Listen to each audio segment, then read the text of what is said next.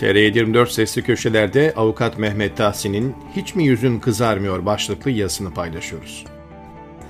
Çiçeği-burnunda Adalet Bakanımız Bekir Bozdağ göreve gelir gelmez cezaevlerinde yaşanan sıkıntılara el atmış. Sabahın haberine göre cezaevleriyle ilgili sosyal medyada yer alan haber ve paylaşımların incelenmesi talimatını vermiş. Yapılan incelemede cezaevleriyle ilgili iddiaların tamamının yalan olduğu ortaya çıkmış. Koskoca Adalet Bakanı'nın yalan söyleyecek hali yok. Üstelik hem hukuk fakültesinden hem de ilahiyat fakültesinden iki diploması var. Ama gelin görün ki gerçekler pek öyle değil. İddiaları kamuoyunun gündemine taşıyan isimlerden milletvekili Ömer Faruk Gergerlioğlu, Bozdağ'ın bu açıklamasına hiç mi yüzün kızarmıyor, yalan üstüne yalan atıyorsun diye tepki gösterdi. Gerek bir dönem cezaevinde kalanlar gerekse halen tutuklu olanların yakınlarının söyledikleri de Bekir Bozdağ'a yalanlıyor. 10 gün önce tutuklu bulunduğu cezaevinin karantina koğuşunda koronavirüse yakalanarak hayata veda eden 84 yaşındaki Nusret Muğla için de benzer savunma yapılmıştı. Neymiş? Koğuşta ölmemiş de hastanede ölmüşmüş. Aynı savunma 82 yaşında göz göre göre ölüme terk edilen Yusuf Bekmezci için de yapıldı. Adli tıpın infaz erteleme raporuna rağmen 82 yaşındaki Yusuf Bekmezci için İzmir 2. Ağır Ceza Mahkemesi'nin tutukluluğunun infazına İzmir Atatürk Eğitim ve Araştırma Hastanesi'nde devamına karar verdi.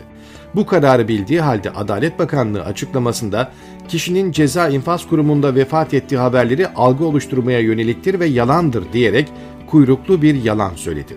Zira kapısında jandarma, kolunda kelepçe olduğu müddetçe nerede olursa olsun bulunduğu yer cezaevidir.'' Geçen hafta TR724'de konuşan gazeteciler Tuncer Çetinkaya ve Yüksel Durgut, cezaevinde sağlık sorunları yaşadıklarında nelerle karşılaştıklarını ilk ağızdan anlattılar.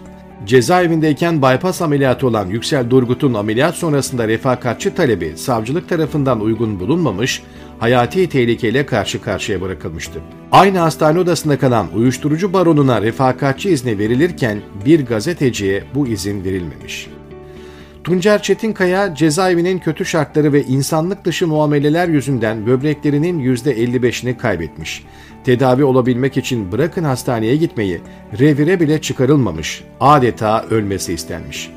Onlarca dilekçe verdiği halde dikkate alınmamış, en sonunda itirafçı olacağını söyleyerek savcıya ek ifade için başvurunca ertesi gün savcı karşısına çıkarılmış. Ölüyorum dediğinizde duyan yok ama İtirafçı olmak istiyorum dediğiniz zaman adeta önünüze kırmızı halılar seriliyor. Çetinkaya hastaneye götürüldüğü zaman da nasıl terörist muamelesi gördüğünü de anlatıyor. Adalet Bakanı'na ve bürokratlarının basın açıklamalarına bakarsanız her şey yolunda.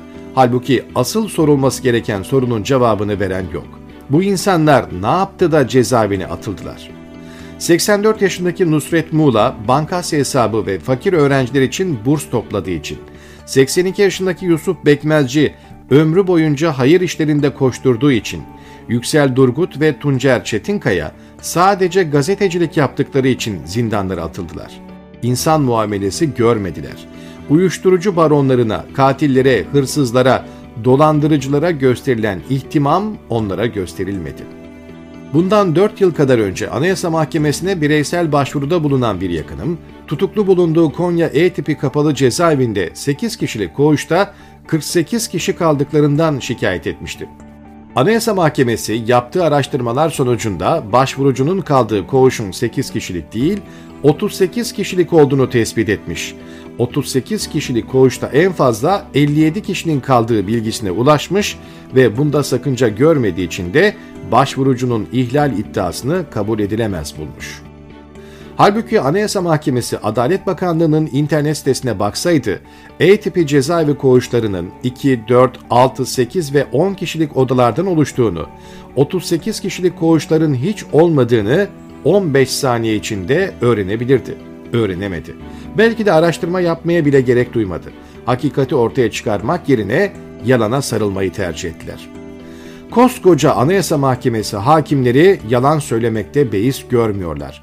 İlahiyatçı ve hukukçu Adalet Bakanı Allah'tan korkmuyor ve yalan söylemekte beis görmüyor.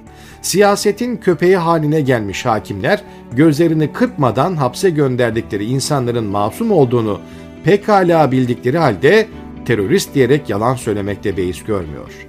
O davaları haberleştiren gazeteciler de kendi aralarında bu insanın suçsuz olduğu belli nasıl böyle mahkum olur diyor ama gazetelerinde yalan yazmakta beis görmüyor. Hiç mi yüzleri kızarmıyor? Yalan üstüne yalan atıyorlar.